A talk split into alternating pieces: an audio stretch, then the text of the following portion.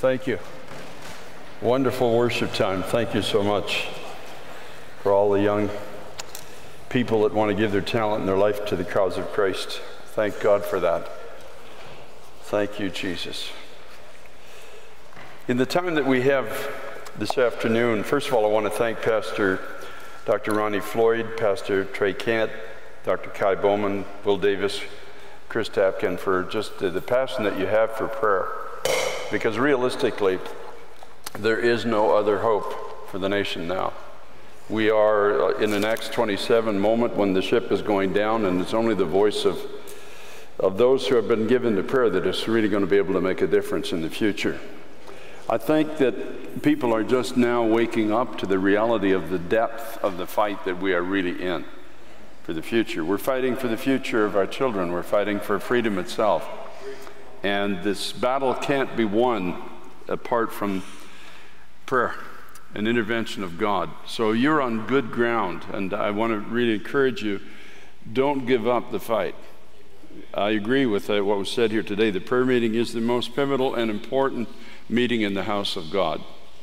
Jesus never said, It is written, My house shall be called a house of preaching. He said, It shall be called a house of prayer, a place where we petition God. And I, I'm hoping that, that I can unlock something to you this afternoon that, that just might help you and I, all of us, in our approach to God. I want to talk to you today about the, the passionate anger of God the passionate anger of God. Now, when we think of the passionate anger of God, we generally think about sin. You know, that, that God is angry against sin and sinners every day, but that's not what, where I'm going. This is about prayer. And there's something about prayer or the lack of it that brings out this passionate anger in the heart of God. Mark chapter 11, if you have your Bible with you. So, Father, I want to thank you for the touch of heaven that's been here all day in this auditorium. I thank you, God, for the men and women that are here that are, are given to the pursuit of prayer. I thank you, Lord, for all the things that you have done in the past through prayer. And we understand today that you are the same yesterday, today, and forever. And we believe, as, as Dr. Floyd said, that you can do more in a moment than any of us can do in a lifetime. So, Lord, thank you for the great privilege of just taking our hands off of the agenda and giving it over to you. Lord, we unashamedly say we need you. We need you to come and intervene in this moment in history. God, for the sake of our children, for the sake of those in the womb, for the sake of our kids in school, in colleges, and high school, for the sake of our families, the opiate addicted, the homeless, the godlessness that's starting to abound in our streets and our society, Lord Jesus Christ, we ask you to come and be God to us one more time. Lord, this nation, you remember the prayer meeting on at number lot number one in Plymouth, Massachusetts, Lord, the 51 who survived the first winter. You remember when they gathered in that little house. Lord, they had, they had no strategy, they had no strength, they had nothing but you, Lord. But in you, they had everything. And they had a promise of a nation where a place that you were taking them to where they could worship you in freedom and according to conscience. And Lord, you took them, God, in a place of no strength, and you have established a nation of over 300 million people, God, that has become the envy of the modern world. So, Lord Jesus Christ, we ask you to have mercy. Remember every prayer that's ever been prayed in this country, every tear that's ever been shed. And God, we know you hear every sigh. God, every mother who doesn't know how she's going to feed her children, every father who doesn't know how he's going to lead his family every struggling family, every struggling marriage, every struggling home, every addicted senior in our society, every person crying out in the streets. God Almighty, you hear it all. We only hear a portion, but you hear it all. Have mercy on the nation, Lord. This is our prayer this day. Jesus, Son of God, have mercy. We feel like the man on the side of the road, Thou Son of David, have mercy on us. We want to see again, God. We want to see your power. We want to see healing and restoration, oh God, and righteousness that exalts a nation. God Almighty, we cry out to you unashamedly. Give us an understanding of what's in your heart now concerning the prayers that we lift up towards you. And Lord, we thank you and we give you praise and glory in Jesus' name. I've been studying something in the scriptures for uh, a few months now, and it, it's, a, it's a study that really, re, it's, a, it's a teaching on prayer that Jesus was not, not expressly saying so, but he was teaching his disciples something about prayer that if we can lay hold of this, it can change our whole perspective on what it means to come into the presence of God and lay our petitions before Him. Now, in Mark chapter 11, this is, it says, Jesus went into the, in verse 11, into Jerusalem and into the temple. And when he looked around on all things, as the hour was late, he went out to Bethany with the twelve. Now, the next day when they came out from Bethany, he was hungry. And seeing from afar a fig tree having leaves, he went to see if perhaps he would find something on it. When he came to it, he found nothing but leaves, for it was not the season for figs. In response, Jesus said to it, Let no one eat fruit from you ever again. And his disciples heard it. Now, now the disciples are, are, are describing this, this, this particular interaction with a tree from their perspective. They assume that he was hungry. And I think the assumption is probably correct. I'm, I'm assuming he was more hungry for fellowship with you and I than with a fig tree, than with some fruit on a fig tree. You remember in Genesis 3 7, when Adam and Eve bit into the theological lie that you can be as God is without God, and you can become the judges of what is good and what is evil.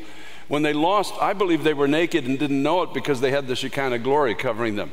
Just like Moses, when he came down from the mountain, the glory of God was all over his countenance. He had been in the presence of God. When they lost the glory of God because of sin in the Garden of Eden, what did they cover themselves with? Fig leaves. And it, I can just imagine how ridiculous Adam and Eve must have looked. You once had the glory of God, and now they're standing there, and they probably took these broad leaves and made hats for themselves and skirts, and they would have looked totally ridiculous. And that's what humankind looks like when we think that we can be godly without God. We cover ourselves in man made robes and all of these, these things that, in the sight of a holy God and, and every heavenly being ever created, they must look thoroughly ridiculous. They assumed he was hungry because he approached the tree. I have a, you know, I have a problem with their assumption because he's an omniscient God. He knows this tree has nothing on it. He has to know, or he's not omniscient, or he doesn't know all things. And secondarily, it was not the season for figs, so he should have known that himself. Just being raised in the area, he would have known. To approach this tree, it would not have any, any fruit on it. And, and I think it just represents uh, the initial stages of prayer, when, when, when we, we stand up and curse those things in our lives that offered us satisfaction, but there is no satisfaction. They offered us nourishment, and there is no nourishment. And that's the way our prayers start in the kingdom of God. It's, a, it's all about me, myself, and I. We, we come into the house of God and we recognize that in alcohol there's, there's nothing but captivity there. Relationships don't satisfy.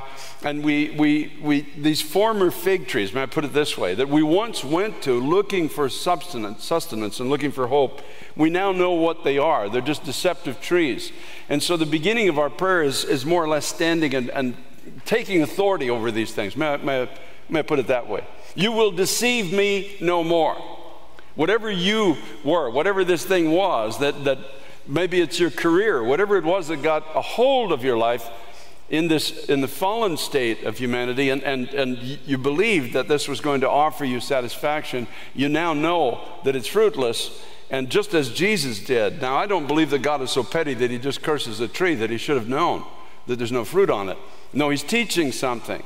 He says, No one eat fruit from you henceforth and forever again. And, and you and I did that in our lives. There are certain things in our lives that deceived us, all of us. And then when we came to Christ, we took a stand in prayer against those things and say, You will deceive me no more. I will never eat fruit from you again. I will never go back to that, that fountain of deception, thinking that somehow this thing is going to satisfy. For the only satisfaction I will ever know in life comes from a living relationship with the living God. From there, from cursing the fig tree, he goes into Jerusalem. And he went into the temple and began to drive out those who bought and sold in the temple, overturned the tables of the money changers and the seats of those who sold doves. And he would not allow anyone to carry wares through the temple. And then he taught them, saying to them, Is it not written, My house shall be called a house of prayer of all nations, but you have made it a den of thieves? This is where we see the passionate anger of God. It's the only where, place I see in the New Testament where you see Christ actually becoming angry.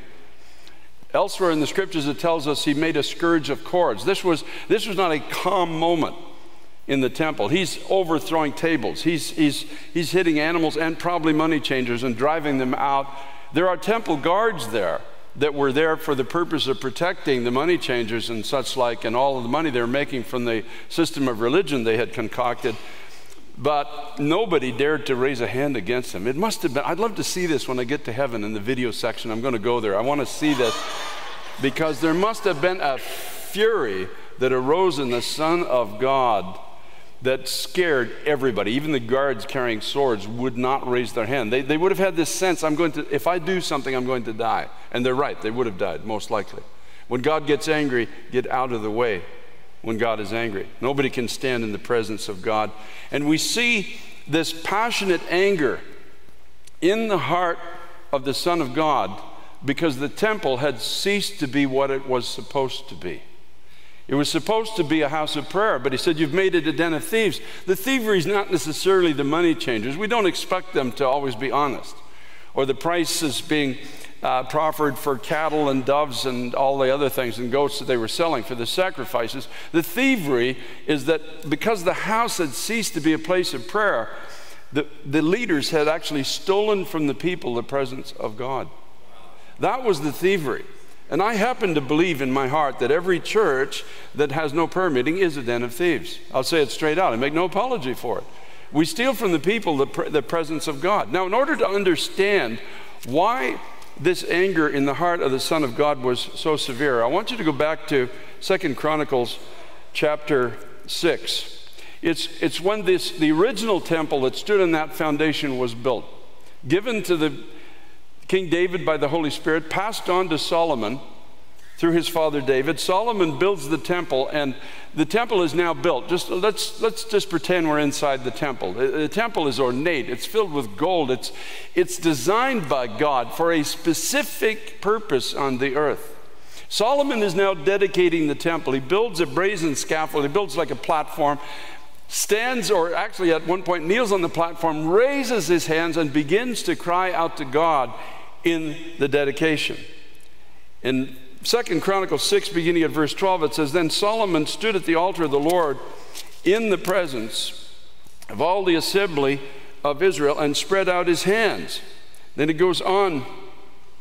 He begins to pray, and he says uh, in verse um, 19, he said, Regard the prayer of your servant and his supplication, O Lord my God, and listen to the cry of the prayer which your servant is praying before you, that your eyes may be open towards this temple day and night, towards the place where you said you would put your name, and that you may hear the prayer which your servant makes towards this place, and that you may hear the supplication of your servant and of your people Israel when they pray towards this place. Hear from heaven your dwelling place, and when you hear, forgive. Then he goes on and talks about the types of prayer that God would answer, that, or he's asking God to answer certain types of prayer in that temple. I'm just going to I'm just to scan it for time's sake.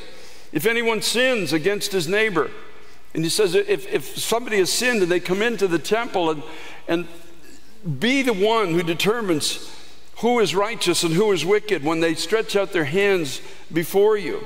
If your people Israel are defeated before an enemy because they've sinned against you and they return and confess your name and pray and make supplication before you in this temple, hear from heaven, forgive the sin of your people Israel and bring them back to the land which you gave them and their fathers. If we're defeated, when the heavens are shut up and there's no rain because they've sinned against you, when they pray towards this place and confess your name, and turn from their sin because you afflict them. Hear from heaven, forgive the sin of your servants, your people Israel, and teach them the good way which they should walk, and send rain on your land, which you've given to your people as an inheritance. He goes on, he says, when there's famine in the land, pestilence or blight or mildew, locusts or grasshoppers, when the enemies are besieging them in the land of their cities. Does that not describe America today? Whatever plague or whatever sickness there is, whatever prayer, whatever supplication is made by anyone or by all your people Israel, when each one knows his own burden and his own grief and spreads out his hands in this temple, hear from heaven, your dwelling place, and forgive and give everyone according to his ways, whose heart you know, that they may fear you, to walk in your ways as long as they live in the land which you gave to our fathers. Then he goes on, he says, Now concerning a foreigner who is not of your people Israel, but has come from a far place for the sake of your great name and your mighty head and your outstretched arm, when they come and pray in this temple, hear from heaven and do according to all that the foreigner calls to you for, that all the peoples of the earth may know your name and fear you, as do your people Israel. When your people go out to battle against their enemies, when you send them and they pray towards the city which you have chosen and the temple which I have built for your name, hear from heaven their prayer and their supplication and maintain their cause. And when they sin against you, for there's no one who does not sin, and you become angry with them and they deliver, they're delivered to the enemy, and they take them captive to a land far or near, yet they come to themselves in the land where they were carried captive and repent and make supplication to you in the land of their captivity, saying, We have sinned, we've done wrong, we've committed wickedness. When they return to you with all their heart and with all their soul in the land of their captivity, where they've been carried captive, and pray towards this land which you gave to their fathers, the city which you have chosen, and towards the temple which I have built for your name, then hear from heaven, your dwelling place, their prayer and their supplications, maintain their cause, and forgive your people who have sinned against you. Now, my God, I pray, let your eyes be open and let your ears be attentive to the prayer that is made in this place. And chapter 7, verse 1 says, When Solomon had finished praying, the fire came down from heaven and consumed the burnt offering and the sacrifices, and the glory of the Lord filled the temple. Then it goes on, and this is where it gets very, very interesting. Because up to this point, it's now Solomon praying to God. Now, God has, he has in a sense, declared his, he's, he's, he's heard this prayer because his presence has filled the temple. But in verse 12, it says, Then the Lord appeared to Solomon by night. The Lord appeared to Solomon. Not, not just a voice in his heart, but the Lord himself. He appears to Solomon by night and said to him, I've heard your prayer, and I've chosen this place for myself as a house of sacrifice. When I shut up heaven that there is no rain, or command the locusts to devour the land, or send pestilence among my people, if my people who are called by my name will humble themselves and pray. You know, the ultimate arrogance in the house of God is prayerlessness. Prayerlessness is telling God, we don't need you. We don't need you. We can do this, Lord. We've got this down. We got the program down. We know how to do this. Well, a fine job we've done in America, haven't we? Look at our society. How can you, how can you lay the blame for the mess of this country anywhere but at the doorstep of the house of God? They had 120 people in the upper room completely yielded to God in prayer. And those, through those people, eventually, even the nation of Rome bent its knee to Christ at one point, in, in, its, in measure, at least anyway. But yet we got churches on every block in America and we don't even affect our communities anymore. Does anybody have the courage to stop the parade now and just say something might be wrong? Maybe the emperor has no clothes. There's a point where we just we're not condemning ourselves or each other. We just say, let's just stop this thing and let's just go back. I, I always tell the kids in our Bible school, when all else fails, read the instructions. It's all here. Read the instructions.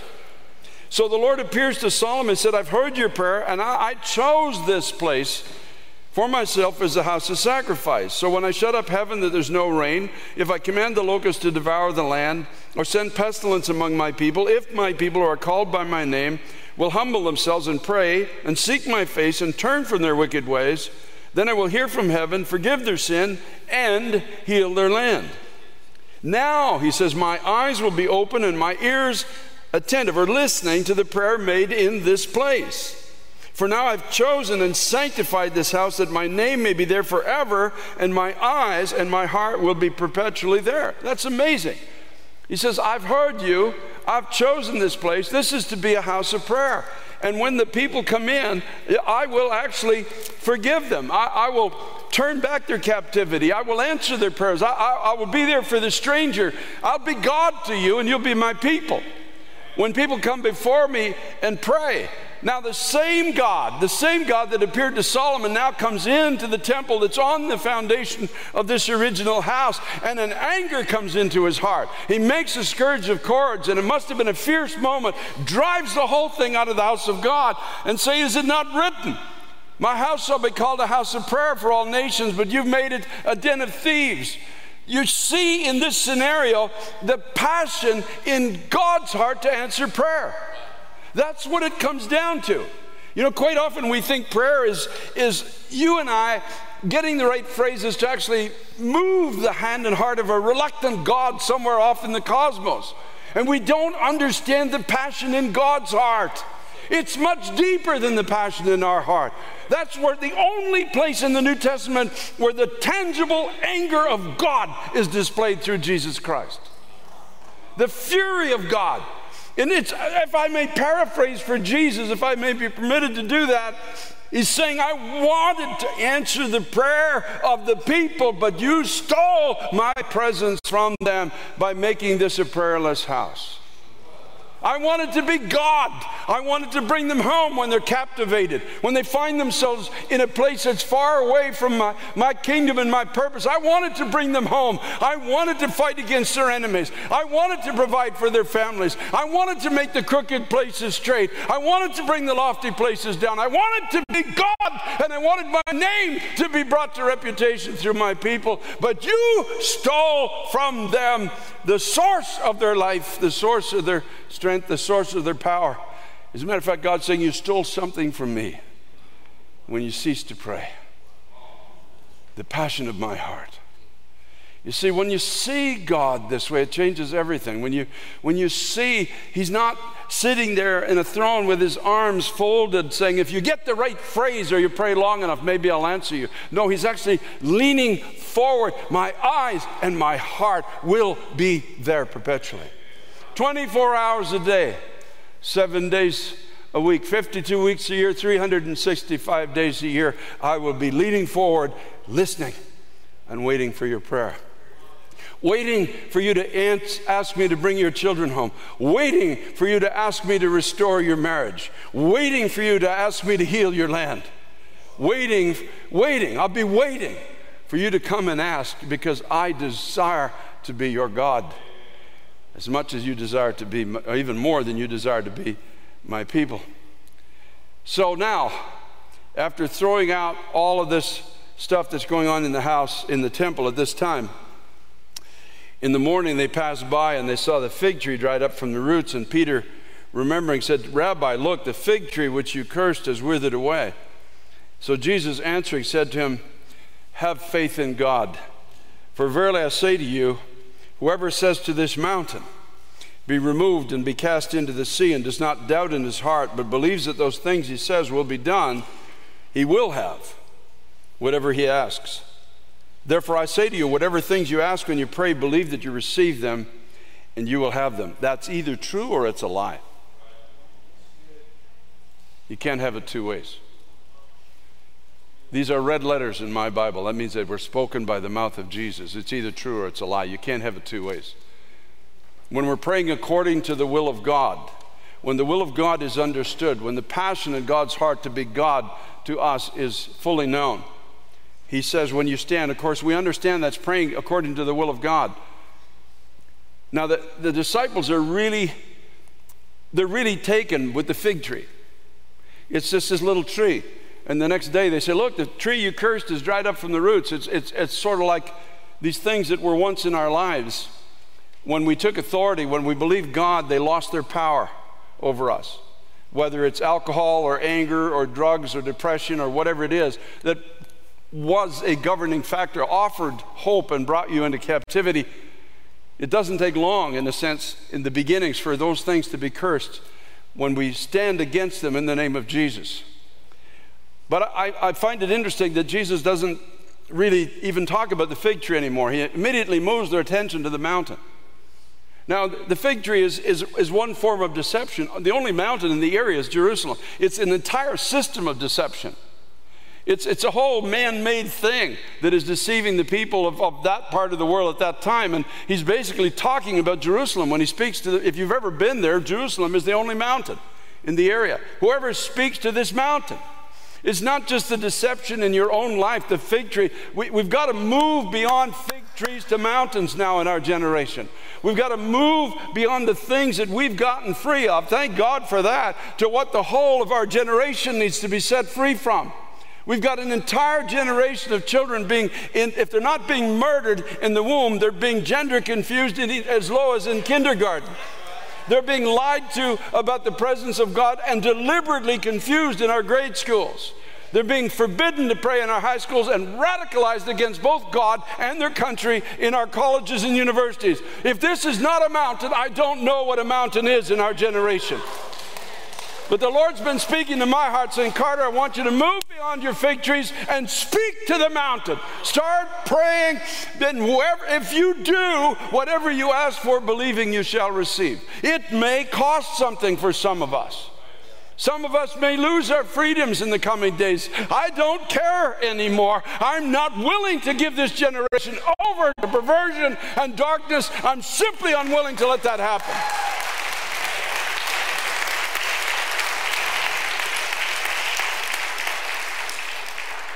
So it's time to pray for the mountains. It's time to pray in the context of knowing that it's in the heart of God to answer more than it's in our hearts to ask. And when you see it, it changes everything, it changes the perspective. You say, God, you have to give this generation a chance to know you. I spend a lot of my time now praying, God, give us a mercy moment. I don't know if the nation can be saved. I mean, with God, all things are possible. But it's not about saving a nation or a way of life, it's about people, it's about our children, it's about the future. The devil always goes after the children. You notice that throughout scriptural history, always. And we're now, the devil is in full flight against our children in this generation. But it's time now for the people of God, for those of us who know how to pray, or at least have an inkling about how to pray you know, in, in, the, in the Old Testament, when they were starting to throw the children into the river, which is what the devil will always do, when, when the Lord appeared to Moses, he said, I've, I've heard the cry. I've heard the cry. It wasn't the cry of the leaders. The leaders were at Pharaoh's throne crying out for straw. That's what they were doing. The, pe- the people who were actually leading in measure we're at the wrong throne with the wrong cry. The cry came from moms and dads. The cry came from bedsides. The cry came from people walking down the street. The cry came from people on the train, in the subway. The cry came from just regular rank and file folks. That's the cry that God heard. That's the cry that came before his ears. That's the cry that came into the temple. That was the prayer that brought millions of people out of slavery and into freedom. And I happen to believe that Jesus Christ is the same yesterday, today, and forever. He has not changed. I happen to believe with all my heart that if, the, if there's a cry that erupts in our hearts for this generation, God will hear it and God will answer, and He'll do it His way. If He sends an old man with a stick, I'm okay with that. I don't care. That's what He did back then. God's battle plans are always ridiculous. I don't know if you know that. Always, always. He's, you know, wants to bring a whole nation out of captivity and sends an 80 year old man with a stutter and a stick and his 83 year old brother who's you know, he's, he's spiritually compromised, may I put it that way. and he sends them in. I, I, believe the only reason Pharaoh didn't kill them on the spot is because they were such a joke. They were entertaining at, at the moment. When Moses stands there and says, let my people go. It was just such a joke because you didn't challenge Pharaoh, you'd die. If, if the Lord would have sent a soldier, there would have been a war there, or a death right on the spot. But it was just such a joke. It was entertaining until it became a contest of power. Then Pharaoh couldn't kill them because it would make him look weak. He became a victim of his own pride. Amazing, just absolutely amazing. So when you go home, look in the mirror tonight and say, I am the ridiculous battle plan of God for this generation.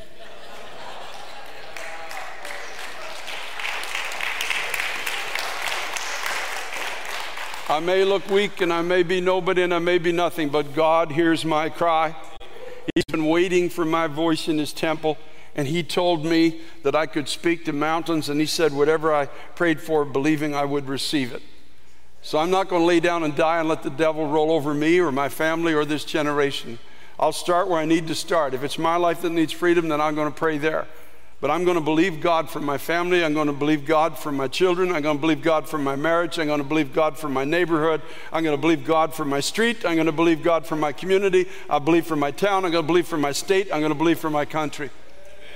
I'm going to stand on the side of faith and I'm going to, that's where I'm going to plant my flag and that's where I'm going to stay and that's where I'm going to live. I don't have to beg God to do what He clearly showed me He wants to do in the scriptures. When He appeared to Solomon at night, He said, I will do these things. My eyes will be open and my heart will be there and I will be listening for this prayer. That's why I'm so thankful for you. I'm so thankful for this gathering. I'm so thankful that you desire to pray. Believe God. Die, if you're going to die, die on the side of the mountains. Don't die where the fig trees are, die on the side of the mountains. Begin to pray, and whatever He tells you to do, do that. That's what we do. And when we begin to move with God, miracles start happening, doors start opening, people start coming into freedom. So, Father, I just want to thank you, Lord, for just one more time, just opening your word and speaking to each one of our hearts, God, in a way that, that only you can. Oh, Jesus Christ, have mercy on this generation. So here we are. We're in Austin, Texas. We're from various churches and backgrounds. And, but here we are, Lord, in your temple. Here we are, God Almighty, crying out to you, Lord, Jesus Christ, God, to do the work that only you can do in this time that we now live in.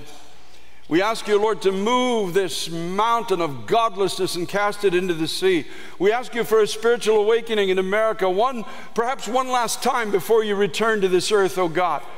Lord Jesus Christ, we ask you, God, to rekindle your house all over the nation. Let a fresh wind, a fresh fire touch every pulpit, every pastor, my God. Oh, Jesus Christ, do what only you can do, God.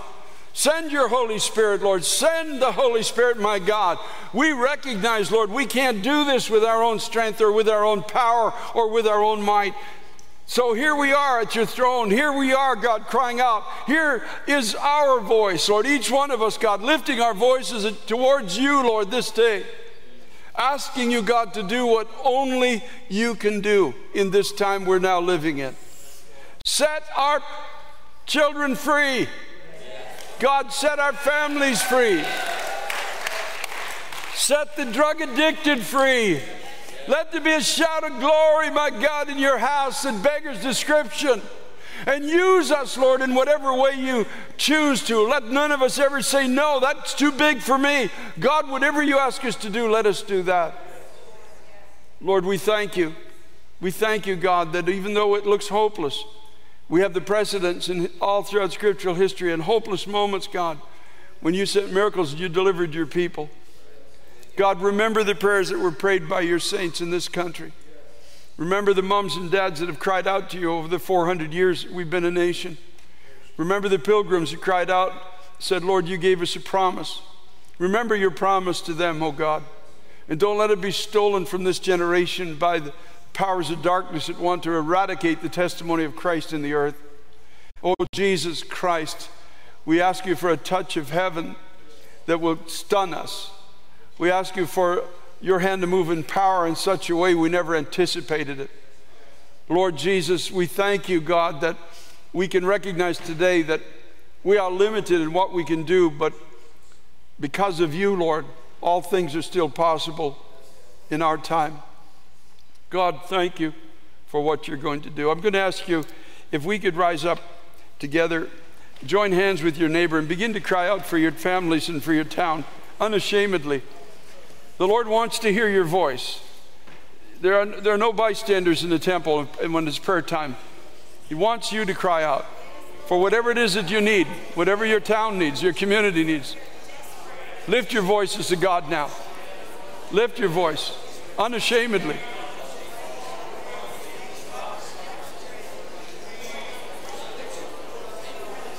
God, thank you. Hallelujah.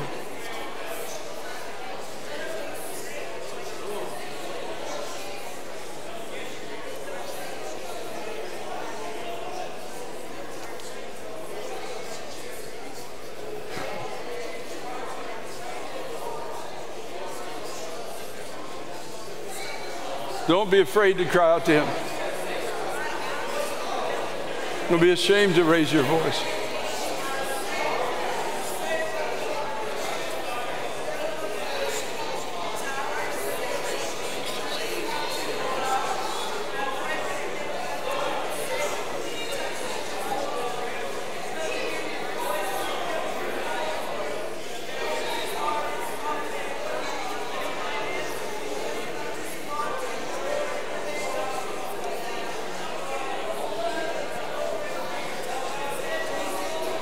Oh God, hear us today, Lord. Hear us as we stand in your presence. Hear our voices, oh God, according to your heart, according to what you have spoken. You told us about yourself. You told us about your heart, Lord. We receive it. God, you want to hear prayer in your temple. You want our voices to be lifted up, Lord. God, have mercy on this generation. Have mercy on every baby that's destined for slaughter in the womb. Have mercy on our children, God. Deliver them from the hands of those that are sexually perverse and dark, oh God. Deliver our children in our schools, my God. Deliver our, our high schoolers. Deliver our grade schoolers. Deliver our college students, my God. Deliver our homes. Send victory to our families, Lord. We've, we've gotten captivated. Lord, we're coming back to you. We're coming back to the temple. We're coming back to the place of prayer. And we ask you, Lord Jesus Christ, to send freedom, send victory, oh God. Send a shout of glory one more time into the nation, Lord. Oh, Jesus Christ, have mercy. Have mercy on this generation, oh God. Have mercy. Give us righteous men and women in leadership in this state, in this country, my God. Sweep out the refuge of lies, oh God, and put men and women of truth in positions of authority again. Oh God, oh God, do what only you can do. Do it so swiftly, so powerfully that everyone would know it's the hand of God. Everyone would know it's you, Lord, that has done this thing. It's not been any effort of man, it's not by power, it's not by might, it's by the Holy Spirit of the living God. Oh, Jesus Christ. God Almighty, God Almighty, let not our voices ever be silent in your presence. Give us the grace to cry out to you, oh God.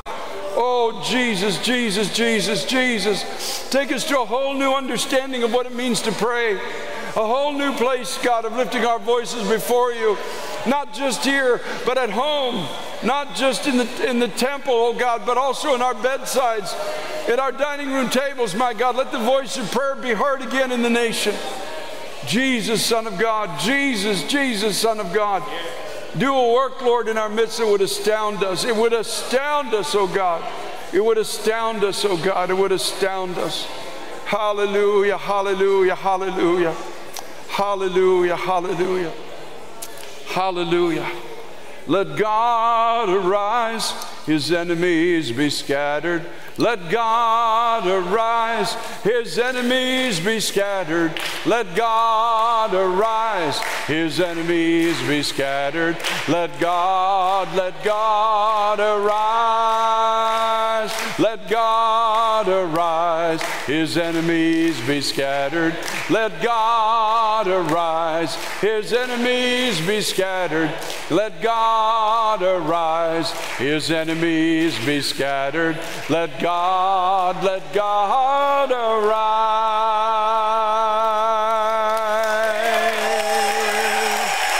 Hallelujah. Hallelujah. Hallelujah. Just before Pastor returns, I'd want to ask you to do something. When Israel was in the fight with whatever enemy it was, particularly the Philistines, they would send, when it, when it looked like they were losing, quite often they would send for the ark of God, the presence of God. When the ark of God would come into the camp, the people would give such a shout, the scripture would tell us that the earth would shake and fear would come into the hearts of every enemy. I want all hell to be set on notice today that there's a people rising up. Yes. Hallelujah, hallelujah. Glory, glory, glory, glory. There is a people rising up who are calling up to God, and we're bringing God into the battle again. Hallelujah, hallelujah. Glory, glory, glory, glory, glory. We are bringing God into the battle. Hallelujah. We are not ashamed to call out to Him. Let all hell begin to tremble because Jesus Christ is still on the throne. He's still Almighty God. Every knee must bow, every tongue must confess that Jesus Christ is Lord of all. Give Him a shout of glory in this house.